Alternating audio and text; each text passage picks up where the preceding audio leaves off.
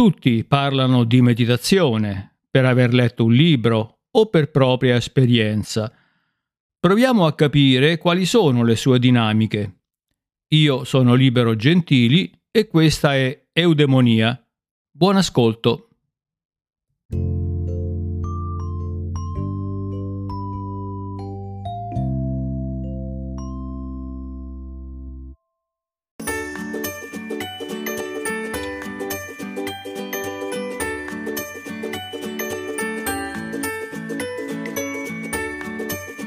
Naturalmente la meditazione è un argomento sul quale si parla, si parla tanto, molto spesso senza cognizione di causa. La meditazione si adatta a tutte le varie culture, quindi rientra in ambito religioso, che non è il caso nostro naturalmente, e lo finalizza ai propri scopi. Ci sono meditazioni che seguono varie, diciamo, i vari orientamenti culturali, buddista, eccetera, Fondamentalmente per noi la meditazione è un'attività che non appartiene alla mente. Sembrerebbe una cosa strana, ma è così. E poi ci arriveremo poco alla volta. Ma quell'altro dominio della nostra realtà che normalmente definiamo coscienza.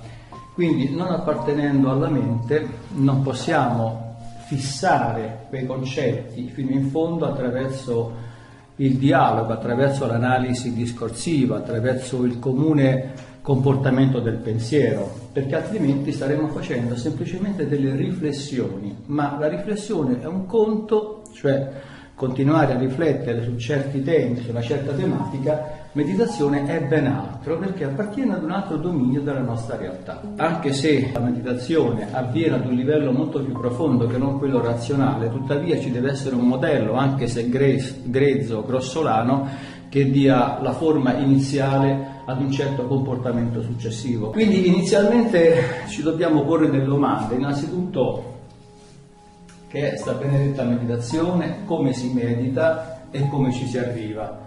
Sono domande, eh, alcune delle quali possiamo rispondere insieme, altre invece dovete rispondere a voi stessi man mano che proseguite nell'esperienza e vedrete che ogni volta che tentate o che tentiamo di dare delle risposte, queste risposte non saranno altro che domande successive. Quindi questa è una continua ricerca da parte dell'uomo. Se ci stiamo ponendo delle domande vuol dire che stiamo cercando qualcosa, se stiamo cercando qualcosa vuol dire che vorremmo modificare qualcosa. Potremmo parlare di questo argomento teorizzando molto, come si fa abitualmente, se voi aprite un manuale che parla di meditazione e, leggete tante cose, ma sono sempre teoria. Per quanto ne possiamo leggere tanti manuali ed essere veramente acculturati in questa materia, noterete che alla fine non riuscite a cavare un ragno dal buco per la vostra esperienza personale, quindi è qualcosa che deve essere fatto sulla nostra pelle. Naturalmente ci deve essere un'istruzione preliminare, ma questa istruzione preliminare poi non è poi così fondamentale. L'importante, come in tutte le avventure dell'uomo, è che si faccia con passione, con sentimento, che veramente è qualcosa che vogliamo per noi stessi, che crediamo arricchisca la nostra personalità, il nostro carattere, lo stile della nostra vita che potrebbe essere migliorato perché no, anche riferendoci a quello che è l'ambito della nostra praticità quotidiana.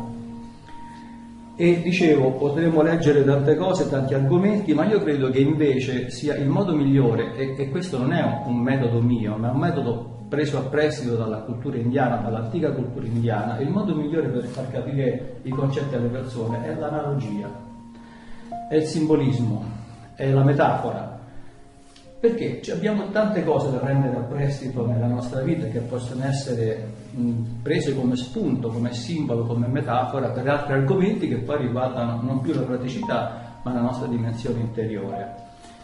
Io credo che potremmo tranquillamente, senza voler per carità profanare l'argomento, eh, portarci verso eh, la comprensione di quello che un tentativo di comprensione di quello che è la meditazione, descrivendo quello che avviene in un pranzo, quando noi desideriamo uh, gradire il piatto forte di un pranzo. Da quando ci mettiamo seduti a tavola a quando arriveremo a quella portata famosa che vogliamo gradire, passa parecchio tempo. Inizialmente attraverso gli antipasti noi riusciamo a placare la fame e naturalmente gli antipasti non sono il piatto forte che vogliamo aspettare, che vogliamo gradire. Lo stomaco ha cominciato a ricevere cibo poco alla volta, quindi è ben disposto a gradire piuttosto che a reclamare attraverso la fame. Le nostre papille gustative si sono già abituate all'armonia dei sapori, quindi si sono già predisposte a ricevere altri sapori che possono poi eh, fondersi insieme agli altri.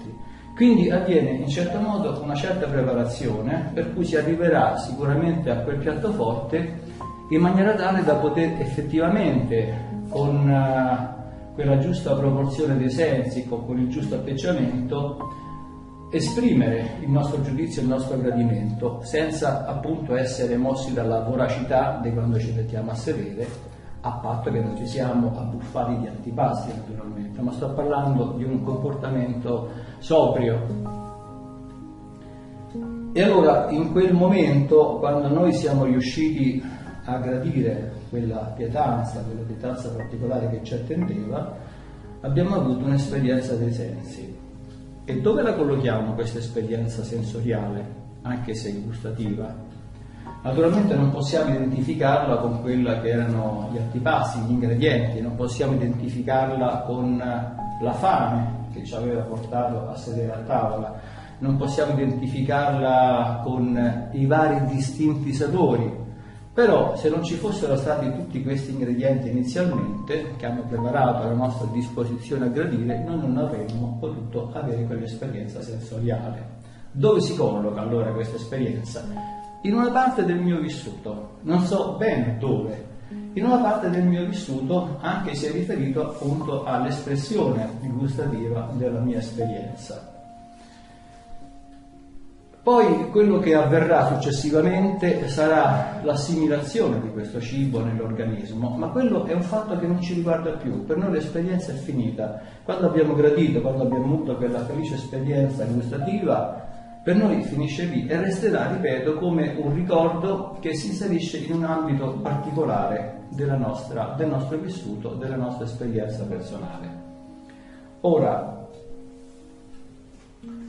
quello che noi siamo abituati a mangiare quotidianamente sono i pensieri analitici, sono quelle parti della nostra esperienza che formano il cosiddetto dossier che anagraficamente ci contraddistingue gli uni dagli altri. Ognuno di noi è in qualche modo schedato, ma non nel senso comune del termine, ma proprio come livello di uh, uh, particolarità caratteriale, con particolari attitudini, oltre quindi alla diversità del nome e della forma abbiamo anche una fondamentale diversità fortunatamente ciò, su ciò che noi siamo e che ci contraddistingue dagli altri.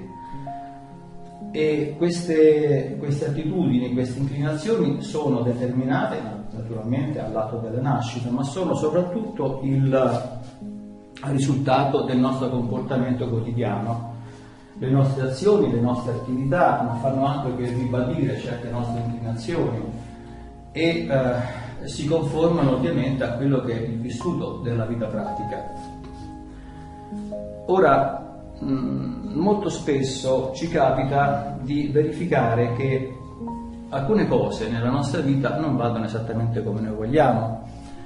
Magari ci rendiamo conto che nell'ambito del, della nostra esistenza alcune cose dovrebbero cambiare, ce lo diciamo molto uh, sinceramente, con una forte convinzione, perché i fatti ribadiscono questa cosa e desideriamo con tutto l'animo che certe cose cambino e magari se più delle volte non ci riusciamo, questo lo addebitiamo al nostro carattere instabile, alla nostra debolezza di carattere Eppure ci eravamo proposti di fare quelle cose, quei cambiamenti veramente con tutta la nostra volontà, con tutto il nostro animo. Questo perché quello che ha deliberato questo cambiamento è una parte della nostra esistenza, una parte della nostra realtà estremamente superficiale, la nostra mente analitica, razionale. Questi cambiamenti invece devono scendere in profondità devono eh, realizzare quel profondo cambiamento che non sia giustificato da un'attività superficiale che sono i nostri pensieri, perché i nostri pensieri debbono occuparsi della quotidianità, perché il traffico dei nostri pensieri, la mente, deve badarlo, perché questi pensieri sono sempre e perennemente congestionati. Il traffico è congestionato persino nei momenti più sereni della nostra esistenza. Invece ci capita al contrario che in momenti particolari della nostra vita spesso per la maggior parte in concomitanza di un forte dolore, di un forte trauma, queste cose effettivamente producono un cambiamento nel nostro comportamento e nella nostra vita.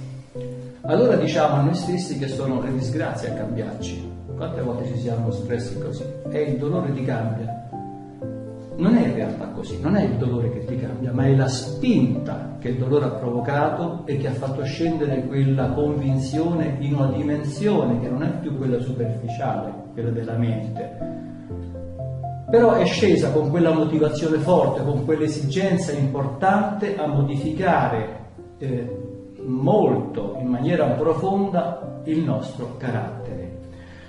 Quindi questo vuol dire che in qualche parte della nostra realtà c'è una dimensione esistenziale che non si esprime attraverso i pensieri, che non si esprime attraverso la volontà quotidiana, ma che tuttavia esiste. Allora, anziché aspettare di ricevere batoste dalla nostra vita per effettuare questi cambiamenti, perché non ci equipaggiamo? in modo tale da poter comunicare con questa dimensione della nostra realtà, che è naturalmente la coscienza, nella quale non possono arrivare i pensieri, non, posso, non può arrivare la mente comune, dialettica, perché parlano un linguaggio diverso. La mente non riesce a comunicare con questa dimensione che non ha parole, ma si esprime solamente attraverso il senso dell'essere. Quindi è qualcosa che non possiamo forzare attraverso il ragionamento e neanche attraverso la forte convinzione. Ripeto, quante volte decidiamo da domani in poi la mia vita cambia, ma non cambia mai regolarmente, mai, se ci limitiamo solamente a questa visione superficiale del nostro essere uomini o donne, esseri umani in generale. Quindi dicevo, perché non equipaggiarci in modo tale da poter realizzare questi cambiamenti, magari in un momento più sereno della nostra vita, magari più di una volta, magari tutti i giorni, cercando di far parlare dentro di noi questa profonda umanità e consentire a questa di esprimersi liberamente, non più attraverso la praticità della vita che tutto sommato va bene, va benissimo, ma che non è solamente l'aspetto unico della nostra realtà. E allora occorre ovviamente scendere in questa dimensione. Come scendere? Abbiamo fatto allusione, dicevo, a questa similitudine, a questa metafora, quella del pranzo, perché di questi esempi potremmo, potremmo farne a iosa, perché tutte le attività di acquisizione delle informazioni dell'uomo hanno tutte la stessa caratteristica. È solamente la natura dei nostri pensieri che non riesce a vedere il comportamento umano nel suo insieme, nella sua globalità, ma vede solamente dei momenti di transizione dei nostri pensieri, individua solamente quello spaccato particolare del nostro comportamento, ma la nostra mente non riesce a collegarla tanto da far, farne risultare un mosaico attraverso il quale puoi vedere in realtà di cosa si tratta. Perché dicevo, ripeto ancora, le modalità di acquisizione e le informazioni sono tutte le stesse, quindi noi assimiliamo informazioni alimentari, mh, attraverso un processo digestivo e di assimilazione. Acquisiziamo informazioni mentali attraverso lo stesso processo, le, la nostra mente mangia i pensieri, mangia le informazioni. Quante volte ci siamo detti, noi non siamo solamente quello che la carne è, cioè la nostra composizione chimica è vero, deriva da, dall'elaborazione del cibo, ma anche dall'elaborazione dei nostri pensieri, dall'attività della nostra mente perché un avaro lo vedrete sempre così, una persona disponibile la vedrete sempre così, quindi sono atteggiamenti comportamentali che non sono poi così lontani da quello che è il nostro animo. Allora noi ci nutriamo di tutto, di cibo, di cibo eh, biologico, di cibo eh, materiale, ma anche di cibo dei nostri pensieri, dei nostri comportamenti. Quindi sono tutte informazioni che guarda caso subiscono tutte lo stesso processo tutte lo stesso processo. Però, dicevo, queste informazioni hanno dei gradi di eh, acquisizione. I nostri pensieri arrivano a gestire la quotidianità, arrivano a gestire quello che è il nostro comportamento superficiale, non per sminuire il nostro comportamento superficiale, adopero questa parola solo per dire che la superficialità si eh, riferisce all'ambito superiore della nostra realtà, ma ce ne sono tanti altri abissali dentro che ci attendono. Quindi il comportamento superficiale è quello quotidiano, quello che non consente di soffermarci in maniera introspettiva verso certe problematiche. Però dicevo, questi, eh, queste attività dialettiche della mente arrivano fino a un certo punto, ma trasferiscono questa informazione, così come il masticare trasferisse il cibo allo stomaco. Poi ci sono altre dimensioni della nostra realtà che si, eh, che si occupano di elaborare quel nutrimento. Capite? Sto facendo un paragone tra quello che è il cibo, il mangiare e quello che è il pensare e il vivere la nostra quotidianità. Naturalmente queste elaborazioni, queste informazioni, così come il cibo d'altra parte, vanno elaborate opportunamente da tutte uh, uh, quelle dimensioni successive fino a farlo diventare la quintessenza. In parole povere, noi come potremmo pensare che il cibo che mangiamo quotidianamente, siano vegetali, siano cereali, ma anche lo stesso cibo animale, che sono così diversi dalla nostra costituzione biologica umana, no? Una pannocchia ha una composizione totalmente differente da quella che è la mia composizione fisica e biologica, eppure la pannocchia entra a far parte del mio nutrimento, entra a far parte di me. Ma come? Sarà necessario che queste, questi alimenti, queste diciamo, eh, molecole vengano prima sgretolate, frantumate, smantellate poi ricostruite a immagine e somiglianza della natura biologica del corpo umano per poterne far parte a pieno titolo. Solo così riesco il cibo e l'alimento riesce a far parte di me, non quel cibo grezzo, allora i nostri pensieri non potranno mai scendere così come sono a far parte una dimensione coscienziale, perché sono come la pannocchia che io volevo o la carota che volevo masticare. Come potremmo pretendere una cosa del genere?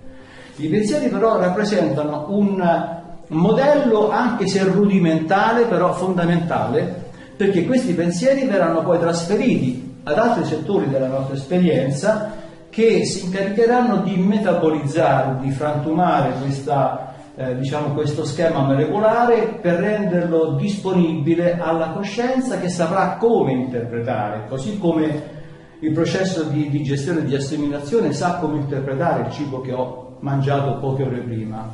Quindi, dicevo, tutti i processi che riguardano l'acquisizione delle nostre informazioni sono tutti uguali, tutti uguali, hanno tutti, subiscono tutte le stesse leggi. Dobbiamo e possiamo in questo modo saperci muovere in maniera più intelligente, sapendo come funziona in noi la nostra biologia, la nostra creatività, la nostra dimensione umana. In questo modo allora non, non ci troveremo di fronte a un baratro e non sappiamo come comportarci. Allora, per tornare alla nostra esperienza, avremo bisogno, prima che si possa iniziare a dialogare con la coscienza, avremo bisogno di un modello, seppur rudimentale, è quel cibo che i nostri denti masticavano. Questo modello poi, una volta che è stato acquisito, rimane in qualche parte della nostra dimensione. Noi le cose non ce le dimentichiamo mai. Un fatto avviene per noi, avviene una sola volta e basta quella sola volta perché resti impresso nella nostra esperienza. Poi alcune volte può capitare che ce ne dimentichiamo perché il tempo passa e perché ci sono altre situazioni che vanno a sovrapporsi, ma quell'informazione alla quale mi sto riferendo rimane eh, per sempre in noi entra a far parte dell'inconscio, entra a far parte del subconscio, di quelle dimensioni che la psicologia, che la moderna psicologia studia e ogni tanto riaffiorano, non sappiamo perché riaffiora un'esperienza, una sensazione, ma quella sensazione, quell'esperienza aveva un valore cronologico in quel momento, un valore emotivo. Finita la circostanza, quel valore emotivo è finito, è esaurito, ma resta il fatto dentro di noi. Questo fatto riemerge, riaffiora, vuoi nelle condizioni traumatiche della vita, comunque in condizioni particolari riaffiora e ci si ripresenta. Noi ci chiediamo, ma che vuole questo? E no, è una mia esperienza che è stata dentro e magari avendo perso quel suo valore emotivo non ha fatto altro, così come facciamo con la pasta per fare eh, la nostra pizza, è stata amalgamata insieme ad altre particelle e si è ricreata una nuova realtà che adesso viene a confrontarsi con noi. Non sappiamo per quale motivo, ma ricordiamoci che tutto quello che ci capita non è fatto a caso, non avviene a caso. Ora potremmo essere fatalisti, io non, non desidero accelerare troppo su queste, eh, diciamo, su queste convinzioni che riguardano comunque tuttavia questa cultura, il fatalismo, la rinascita, l'esistenza precedente, perché tra voi ci può essere chi ci crede e chi non ci crede e io rispetto tutti, tutti i pensieri. Però fondamentalmente l'esperienza della nostra vita ci riportano a confrontarci con esperienze successive. Se vogliamo poi allargare il discorso, esperienze di altre eh, esistenze precedenti, non necessariamente reincarnazioni, come oggi si dice con molta ed eccessiva facilità, vanno a sommarsi a queste. Quindi immaginate quanto dentro di noi ci sia un vissuto talmente ampio che è difficile districarsi. Allora, la mente non potrà mai farlo, perché la mente dimentica facilmente, ma tutto ciò che noi abbiamo vissuto rimane nell'ambito di questo enorme calderone, infinito calderone senza barriere, senza dimensioni, che è la nostra coscienza. Quindi ecco perché vi dicevo, noi possiamo meditare e che cosa facciamo quando meditiamo? Non facciamo altro che abbandonarci, affidarci a quelle superfici, a quegli strati della nostra realtà che non si avvalgono più del ragionamento analitico. Il modello glielo abbiamo dato a questa dimensione, il modello è stato introiettato, è stato elaborato dialetticamente, su questo ci abbiamo riflettuto probabilmente e finisce là, ma questa informazione, come vi dicevo, continua il suo percorso e giungerà ad un punto della nostra coscienza che noi non possiamo più controllare Dobbiamo però lasciarlo scendere affinché possa maturare, affinché possa veramente realizzare queste trasformazioni. Dobbiamo lasciarlo scendere, così come dobbiamo lasciar scendere il cibo che abbiamo masticato e che abbiamo gustato. Poi non ce ne occupiamo più, ma non finisce là la trasformazione del nostro nutrimento. Così sono le nostre esperienze, i nostri pensieri. Allora, se vogliamo realmente che, che, alcune cose, se vogliamo realmente che alcune cose accadano in noi, che ci sia una virata più o meno importante nella nostra vita, non è importanza, non, non è questa la questione, non dobbiamo più far parlare la nostra mente, perché poverina non ce la fa, non si occupa di questo, si occupa solamente della, del traffico dei nostri pensieri giornalieri, non può fare altro, anche perché non conosce il linguaggio della coscienza. Però possiamo fare in modo, attraverso la meditazione, che questo supporto scivoli. Noi non ci renderemo conto di questo, nessuno potrà dirci ma è avvenuto questo cambiamento, non sappiamo se è avvenuto perché, vi ripeto, non siamo nel dominio dell'informazione razionale, stiamo nel dominio del silenzio. Però questo qualcosa ci è arrivato giù. Ci è arrivato e naturalmente ci vorrà del tempo perché come sabbia che si deposita in un fondo, che si solidifica, rappresenti poi la base per costruire qualcosa d'altro.